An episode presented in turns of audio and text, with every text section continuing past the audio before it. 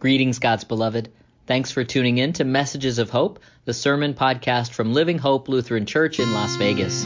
Our reading today comes from the Gospel of John, chapter 7, verses 37 through 52. Jesus is talking about living water. I hope you enjoy this message and share it with ones you love. The Holy Gospel according to John. Glory to you, O Lord. On the last day of the festival, the great day, while Jesus was standing there, he cried out, Let anyone who is thirsty come to me, and let the one who believes in me drink. As the scripture has said, out of his heart shall flow rivers of living water. Now he said this about the Spirit which believers in him were to receive. For as yet there was no Spirit, because Jesus was not yet glorified. When they heard these words, some in the crowd said, This is really the prophet.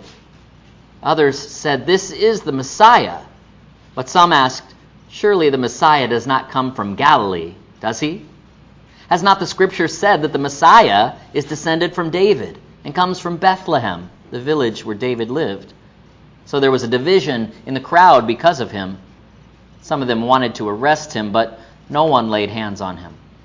And then the temple police went back to the chief priests and Pharisees, who asked them, Why did you not arrest him?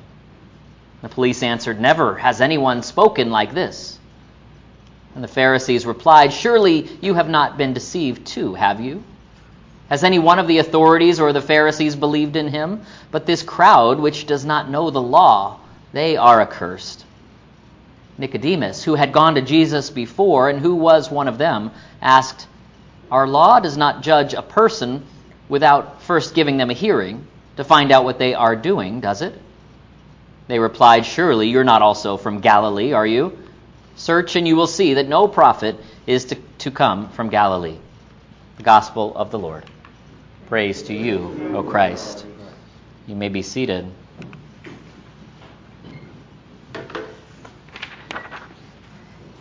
You know, a lot of churches, they follow something called the Revised Common Lectionary, and many of the churches down the road here will be reading some other lesson uh, from the Gospel of Luke. But uh, what we find is when we follow the narrative lectionary, we are reading through the entire Gospel of John from Christmas to Easter.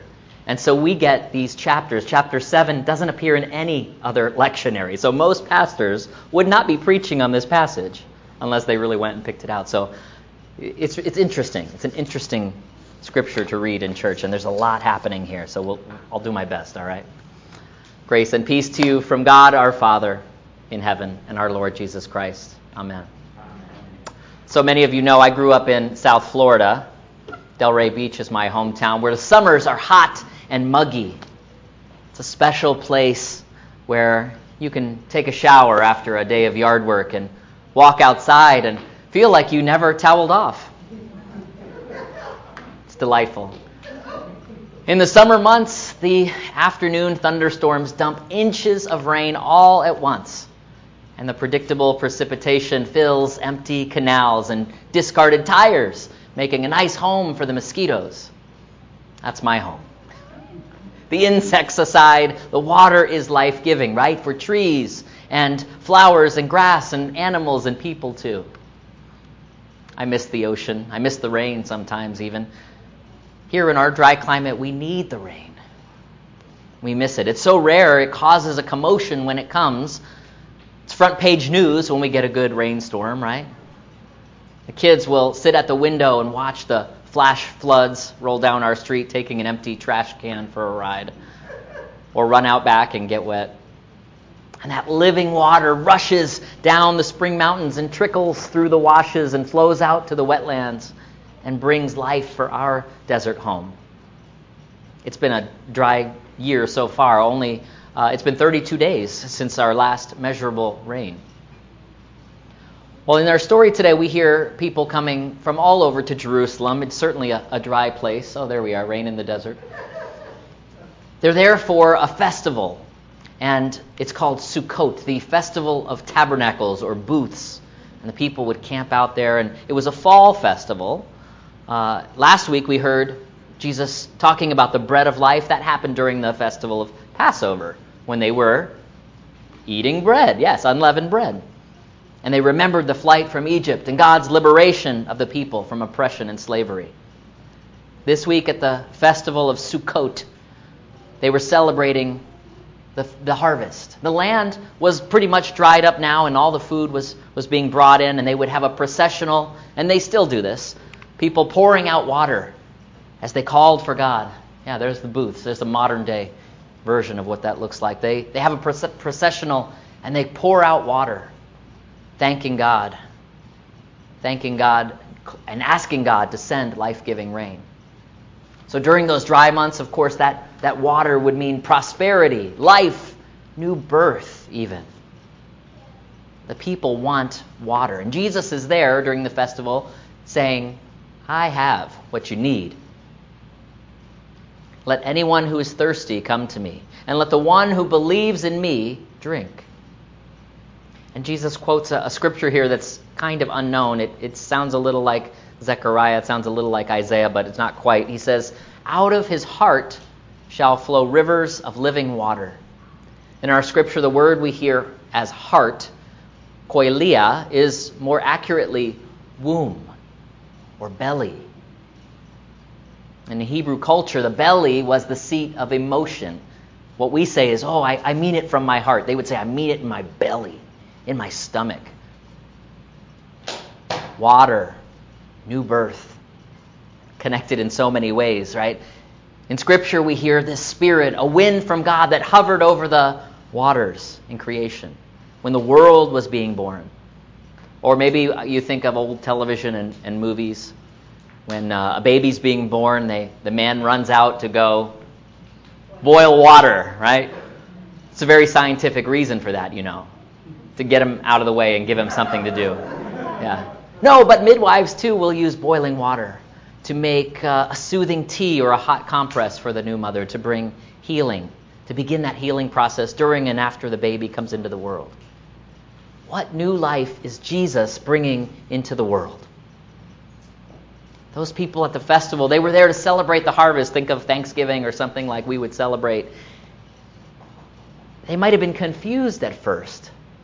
What does this Jesus mean? I have living water. What is that supposed to mean? Some believed, some didn't. John's disciples were ones who were likely a Jewish group excommunicated from the mainstream, kind of outsiders, and we can read this fourth gospel in that context. Keep that in mind. Their practices were different, and the power that rested with the authorities in the community was often wielded against them. And of course, Jesus himself. So these leaders get upset by Jesus' teaching. And they can't believe him to be the promised one since they know this guy's from Galilee. They get agitated. And they have been since Jesus turned over the tables in the temple in Jerusalem. Some are wondering if this really could be the Messiah, while others are looking to get rid of him. Now, you all know, as readers of the Gospel of John, Jesus is not from Galilee, not really. In John, God sends Jesus. Jesus is the Word of God made flesh, comes from above, from God. Something new is happening. Something new is happening for us too. Maybe we start to feel that now. In many places where winter weather is melting away, and here we know it's almost spring, we hope to get some rain. We're making plans for summer vacations. There's energy in our city. Last week it was uh, the Super Bowl. It was a big deal in Las Vegas. Before that, we had the NFL Pro Bowl and the NHL All Star Game. State mask mandates have been dropped, though we are still taking precaution here in worship. So, after this two years of pandemic life, maybe we start to feel this new energy. Something new is happening. Maybe it was a similar feeling that day in Jerusalem.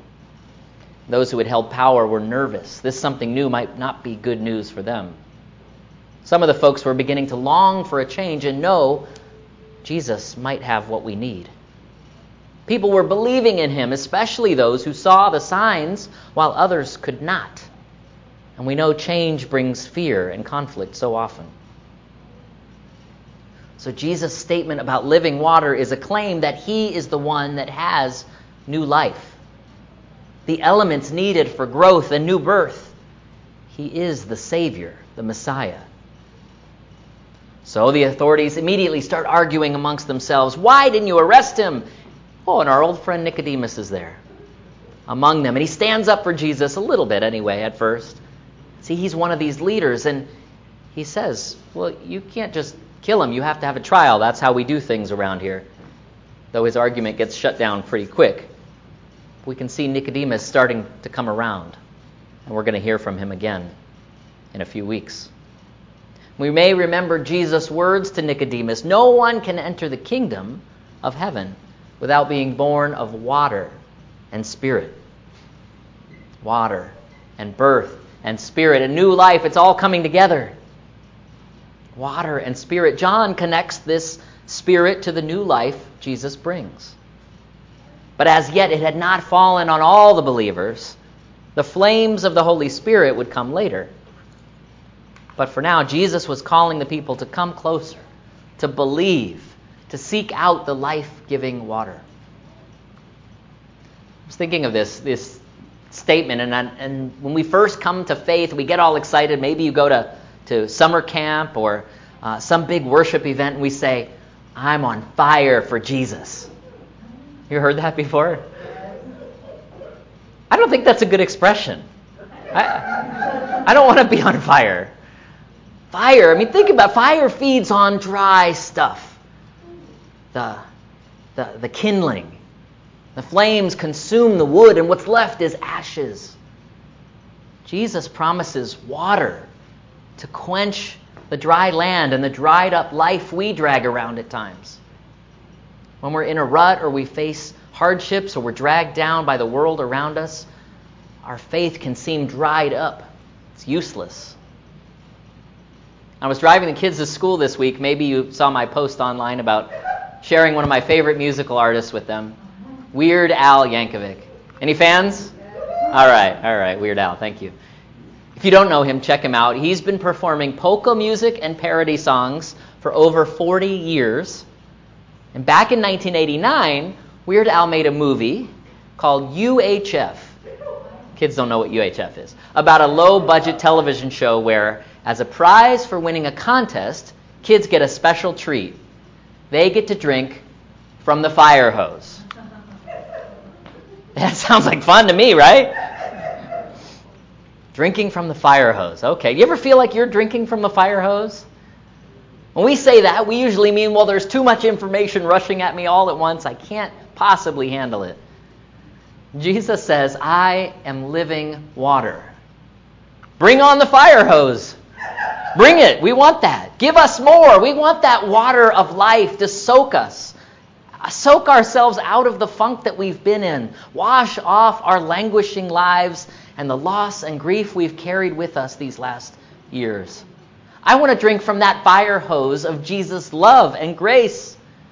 Fill up buckets and barrels and carry it out into the world so that new life can bloom. Let's drink from the Jesus fire hose. Can we do that?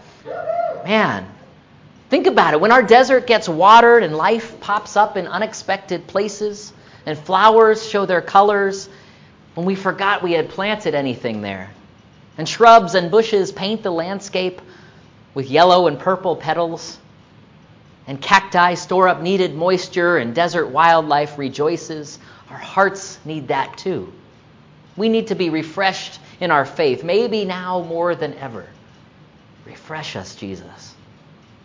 Jesus' word has the power to give us new life again and again, and we hear it here. We're reminded of the forgiveness and grace and blessings we have received. We are renewed when we gather to confess our sins, study Scripture, feed neighbors, and work together to advocate and welcome and seek justice. Jesus is living water for us. At the festival, the people pray for rain for fields and flocks and the water that comes will bring life and sustain them for another season. But Jesus says, I have what you really need. They want water. Here comes the fire hose. Water will flow from the side of the crucified one when the soldier pierces him. Blood and water come out just like they do at the time of our human birth. We are born again in Jesus Christ. We need that living water, Lord. Jesus knows what we need. And we've been called to faith through the Word, washed and welcomed and sent out, proclaiming the good news of the one who was put to death but is risen from the grave for us and for all the world. We don't have a tired out, dried up desert of a Lord, but a generous and living, loving God with us in Jesus, who brings the water for the thirsty and bread for the hungry. Let it flow down, Lord. Jesus is teaching and healing and preparing the people and stirring them up in faith, preparing them for the pouring out of the Holy Spirit. It's coming. Jesus is still speaking to us, still calling us from a dried up faith to a living, abundant life, thriving and drenched with the life giving water from Jesus. Our new birth begins in those waters of baptism. Begins there.